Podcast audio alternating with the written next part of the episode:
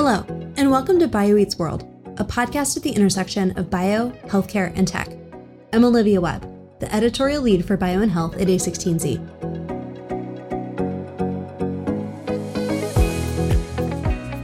In today's episode, Bio and Health General Partner Jorge Conde chatted with Kevin Parker, co founder and CEO of Cartography Biosciences. Together, they discuss immuno-oncology, current challenges in drug targeting, and the mechanisms cartography and others are using to advance the field of immunotherapies. Let's get started.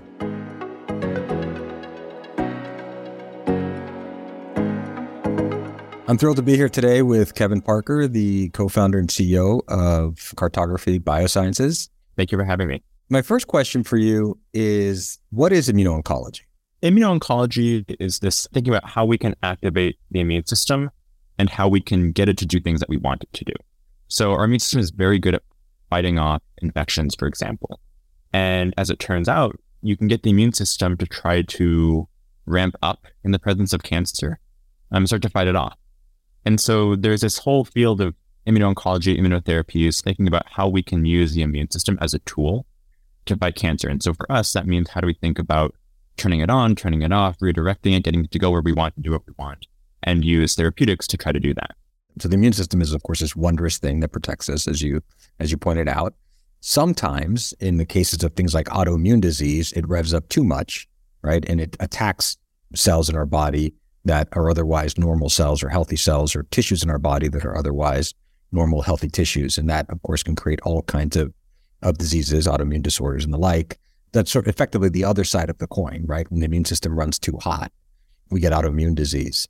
In some ways, when the immune system runs too cold, and I'm oversimplifying, but when it runs too cold, it may not see certain things that are cancer and therefore allow those cancer cells to proliferate because the immune system isn't seeing them, targeting them, and eliminating them. In a perfect world, we'd say only ramp up exactly where we want, only ramp up on the patient's cancer. And so for us, then the question becomes okay, how do we target therapies? And maybe just to zoom out a little bit, um, or zoom out really a lot, if you think about all the drugs that we have on the market, um, we have drugs that have a lot of side effects. And in a perfect world, you'd have these drugs that only go where you want and only do what you want, you know, just in that particular um, region of the body. Because in general, disease comes from a particular part of the body. It's not the entire body going haywire. It's just some particular cells and some particular tissues. And you can think about drugs like antihistamines. You know, you get a congestion, uh, congestion in your nose. You can antihistamine that. You also get kind of sleepy and kind of hazy in your brain. Or, you know, kind of a more serious end chemotherapy, where you have these drugs that act systemically. You take it, it washes throughout the body, and they hit cancer cells. They stop them from dividing as well. Um, but they also hit cells in the body you would ideally want to avoid. They have these toxicities in the hair and the skin and the gut. And the reason for that is because chemotherapies aren't going after cancer cells. Chemotherapies are going after rapidly dividing cells, which cancer cells happen to be, but we have other rapidly dividing cells in the body. So that's why we see all of these toxicities, right? Exactly. There's nothing about chemotherapy that necessarily says, you know, only target cancer cells, exactly like you said. It's just a drug that kills proliferating cells, rapidly dividing cells in the body. And so then you can think about this drug going into the body, and it's sort of like you're throwing a dart at a dartboard. You're trying to hit a patient's cancer, and you hit it half the time, and you miss half the time. Half the time you miss and hit the hair, the skin, or the gut, these rapidly dividing cells.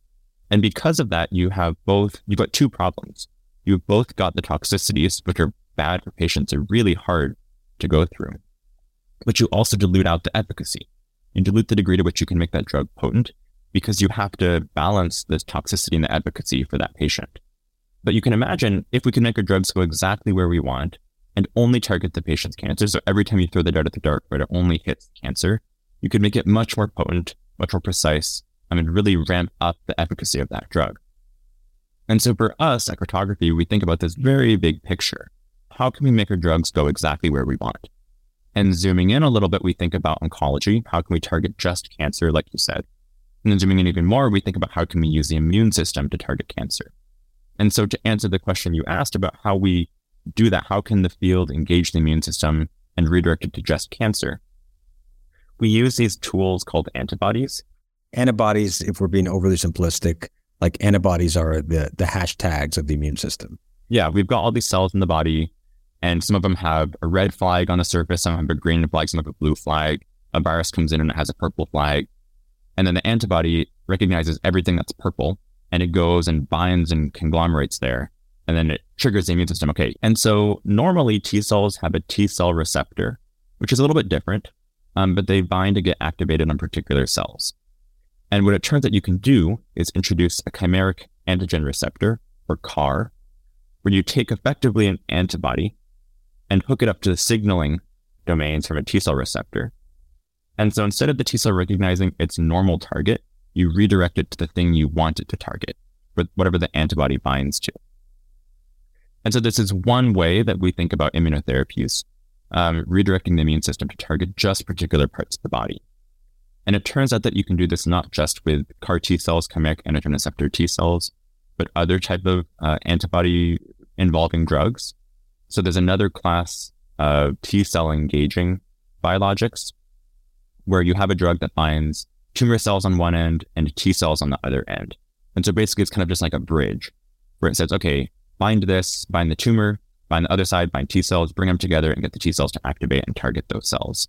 And so what's exciting is that the field has developed these tools to target and kill cells. What the field doesn't quite know is how do we do that targeting? But let, let's tease that apart if we could for a second. So you've just described that we've we've gotten good at, at building cell therapies or other types of therapy that are good at killing cancer cells.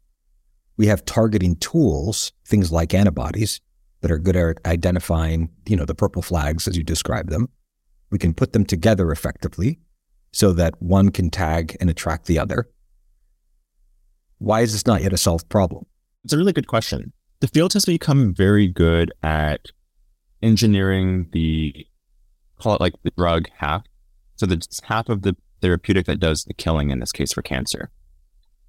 What we don't yet fully know is how we do the targeting.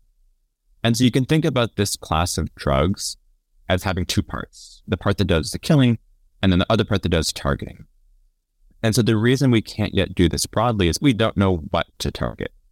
To use a flag analogy, like given a purple flag or a brown flag or a black flag, we know how to get the receptor to go to that. We know how to make that receptor you know, it's not like it's a trivial thing, but but there's a ways that we know how to do it. We know how to make antibodies. But the question is, should it be the blue flag, the green flag, the purple flag? Which one is the one that we're trying to go after on that cancer cell?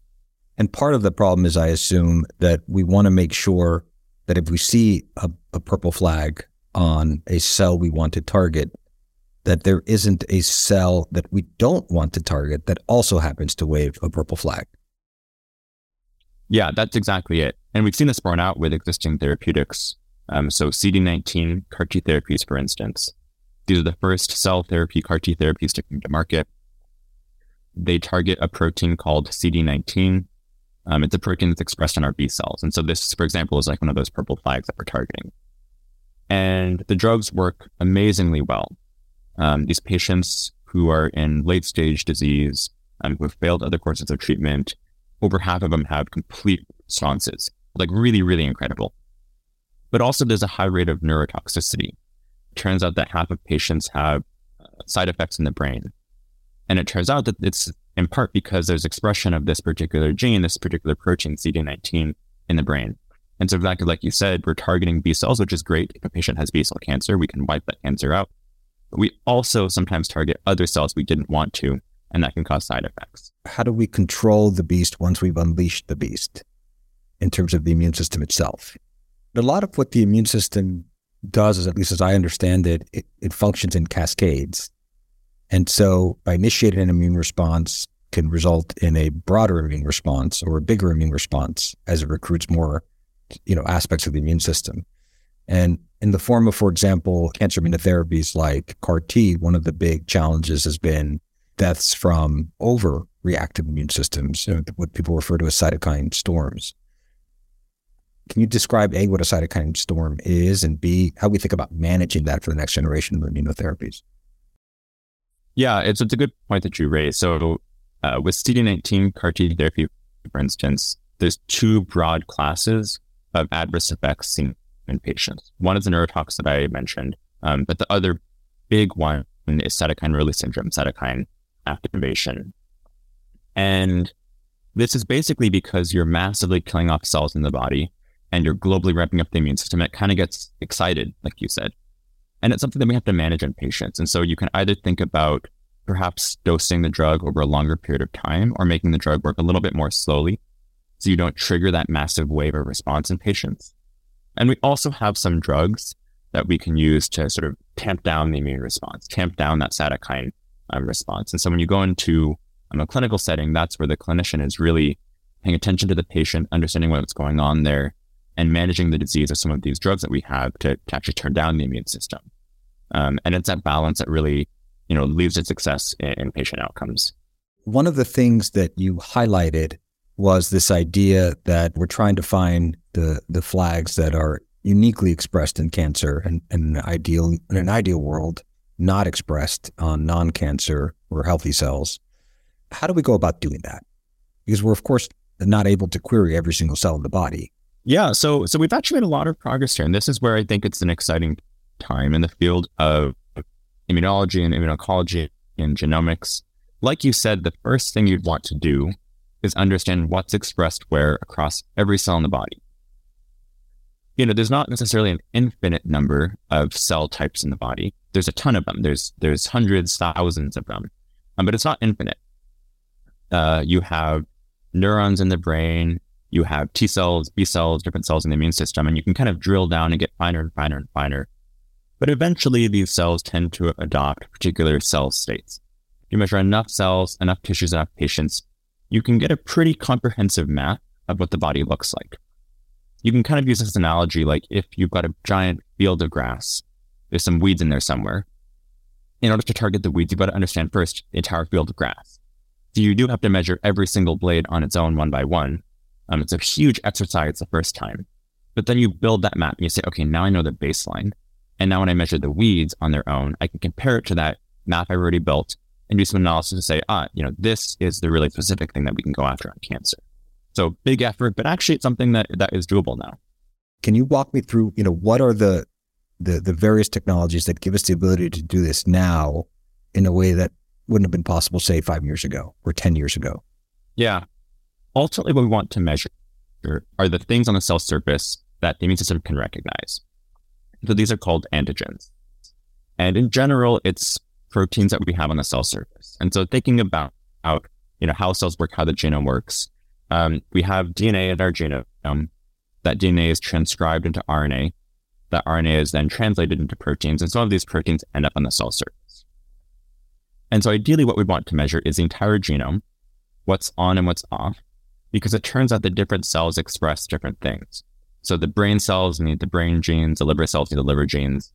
Some are expressed in all of them, but others are very specific. And so the first thing you have to measure is the entire genome, what's on and what's off. And you can do that a few different ways. You can try to measure um, the proteins, you can try to measure the RNA. Um, it turns out for some reasons that measuring the RNA is a little bit easier to do in a genome wide manner. Um, because ideally, if you want to make this map, you want to measure everything and do it in an unbiased genome wide manner. And so we use these tools like RNA sequencing to measure the entire uh, genome of what's expressed and what's on in different cells. And so that's the first tool. Um, and that's actually been around now for, for a decent amount of time. There's been some iterations and evolutions of how we measure the RNA, but the principle of measuring RNA and quantifying it, and you can imagine sort of like this, you know, Excel chart, but much more complicated. But you have gene one, gene two, gene three, gene four, and how many units it's expressed. Which is fascinating. So when we, we're measuring RNA, right, we're measuring two things as I'm just hearing you describe it. One is what genes are being expressed in that cell.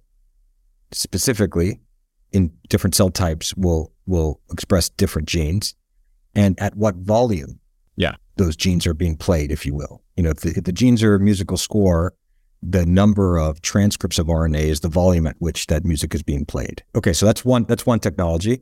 Yeah. What else has come come together here? Yeah. So the first one is measuring RNA, like we just talked about. The second one is how you measure and how fine grained you can measure it. And so we use this technique called single cell RNA sequencing. typically the way that people have measured RNA is based on what's called bulk measurements. I'll get into this in a second. So if you think about um, your lung, for example, we know that there's tons of different cell types present in the lung. It's not just all one monolithic tissue, but you've actually got blood vessels in there, you've got immune cells in there, you've got the cells that are actually involved in breathing. And what we've tended to do, or traditionally done in the field, is measure the entire tissue in bulk um, and get a single measure representing the average of all the different cells that are present in that particular sample. And one analogy that we use for this, it's a little bit silly, but I think works, is a smoothie analogy where you can imagine you have an apple, a pear, a banana. Those are different cells that are present in the tissue. We know they're all different.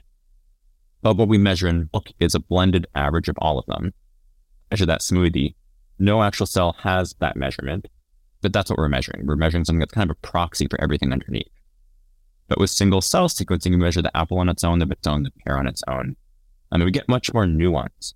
And so what helps us bridge that gap between you know, individual fruits and smoothies. This is where a lot of the analysis comes in. And so to go back to the tools, we first got RNA sequencing. We then are doing RNA sequencing at a cell by cell level.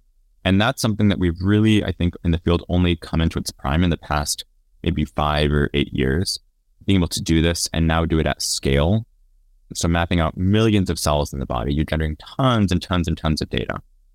Um, and then the third piece is the computational methods how do we actually find insight from all this data? Because it's so much that you you can't just look at it and try to be like, ah, aha, you know, this is the thing. Um, there's just way more than you could actually ever analyze without advanced methods. And so the way that we make sense of this is by taking all the data, using machine learning methods to say, okay, these cells are similar, these cells are different. You can imagine making this map. You know, this clump is all T cells, clump is all B cells, this clump is the blood vessels from the lung.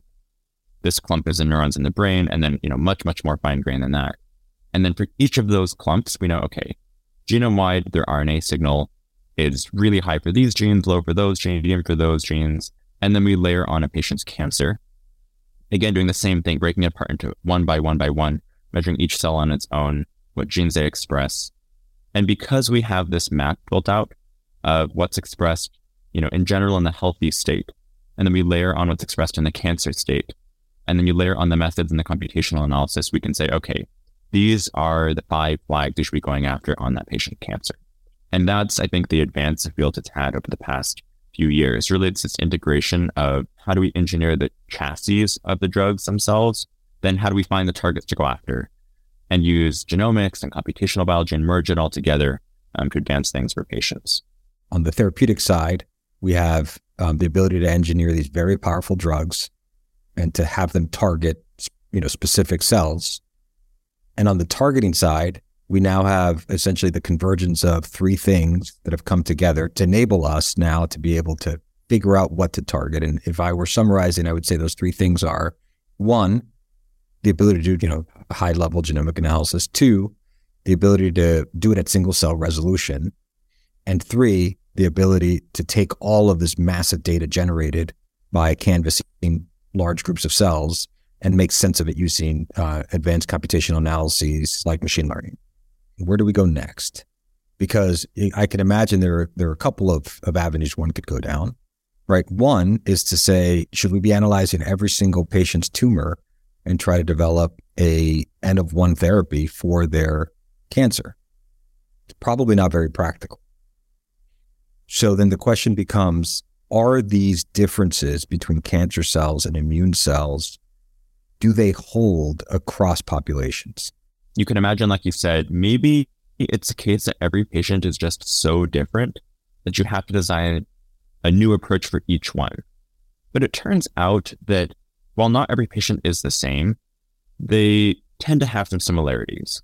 Cancer tends to use similar mechanisms in patients and so you end up with patients who fall into these groups. And then we think about making drugs for each of those groups. So it's not like you have to treat individual patients totally distinctly on their own, but it's also not like cancer is all just the same. We know that different differences exist across patients, but we can find these groups and say, okay, group one, uh, your cancers look like this. You should get this drug or this set of drugs. Group two, and it's going to be this set of drugs.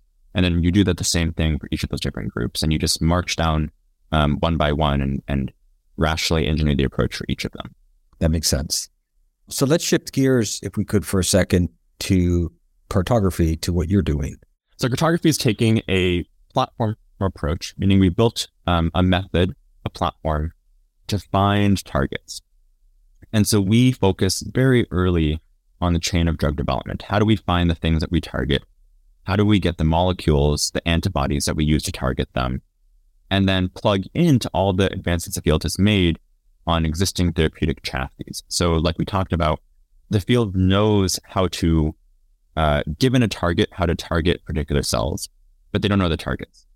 And so, what we focus on is the genomics, the computational biology, the analysis, the early R and D to find the targets and get the preclinical uh, therapeutics.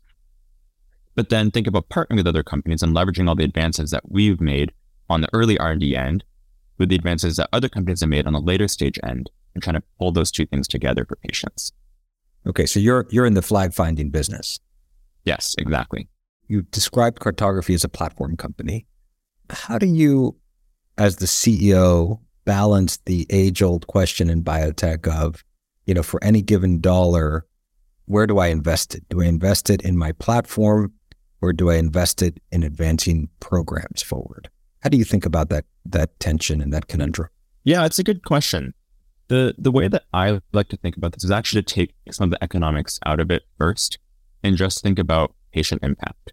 Ultimately, like you're talking about, if a company chooses to follow one drug from early discovery all the way to clinic, all the way to commercializing it and getting FDA approval, that company's impact is limited to just that one drug. And it can be an amazing impact. Don't get me wrong, it's a huge impact. But that company's technology is really focused on just that one drug. On the other hand, if we're able as a company to focus on early discovery, doing what we do best, and advancing multiple different drugs, multiple different programs, we hope that we can have a larger impact on patients. So for us, we really like to think about patients first, what advances things for them. And for us, we feel like we have a unique discovery approach. We have a unique angle on the early R&D. And so as we think about this as a company, we want to maintain that. On the other hand, like you said, there's a balance between uh, advancing programs so that those programs ultimately build value for the company. And so it's a mix of those two things. We do want to carry some programs forward so that we have some programs we really believe in. We advance some, uh, you know, more downstream to create more value for the company, but make sure that we keep that early R&D engine uh, going as well. Of the um, approved immuno-oncology drugs out there, how many targets do they go after? Pretty small handful. It's We're talking handful. like less than 10. it's astounding to me that the entire field has gone after a small handful of targets in immuno-oncology and using the advances that you have just described, we may have increased the number of targets to go after. We may be in a position where we soon have multiples more targets to pursue with these immuno-oncology tools. Yeah, it's, I mean, like we've got really good hammers. We have a handful of nails, and every single hammer is working on the same nails. But it's been incredible for us uh, over the past couple of years at Cartography just to see, you know, when we really focus in, bring all these advances together, focus on one particular problem, how do we find those targets? That, like you said, we've been able to find um, multiples more than what the field is going after today.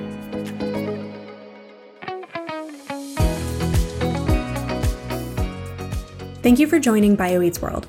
BioEats World is hosted and produced by me, Olivia Webb, with the help of the Bio and Health team at A16Z, and edited by Phil Hegseth. BioEats World is part of the A16Z podcast network.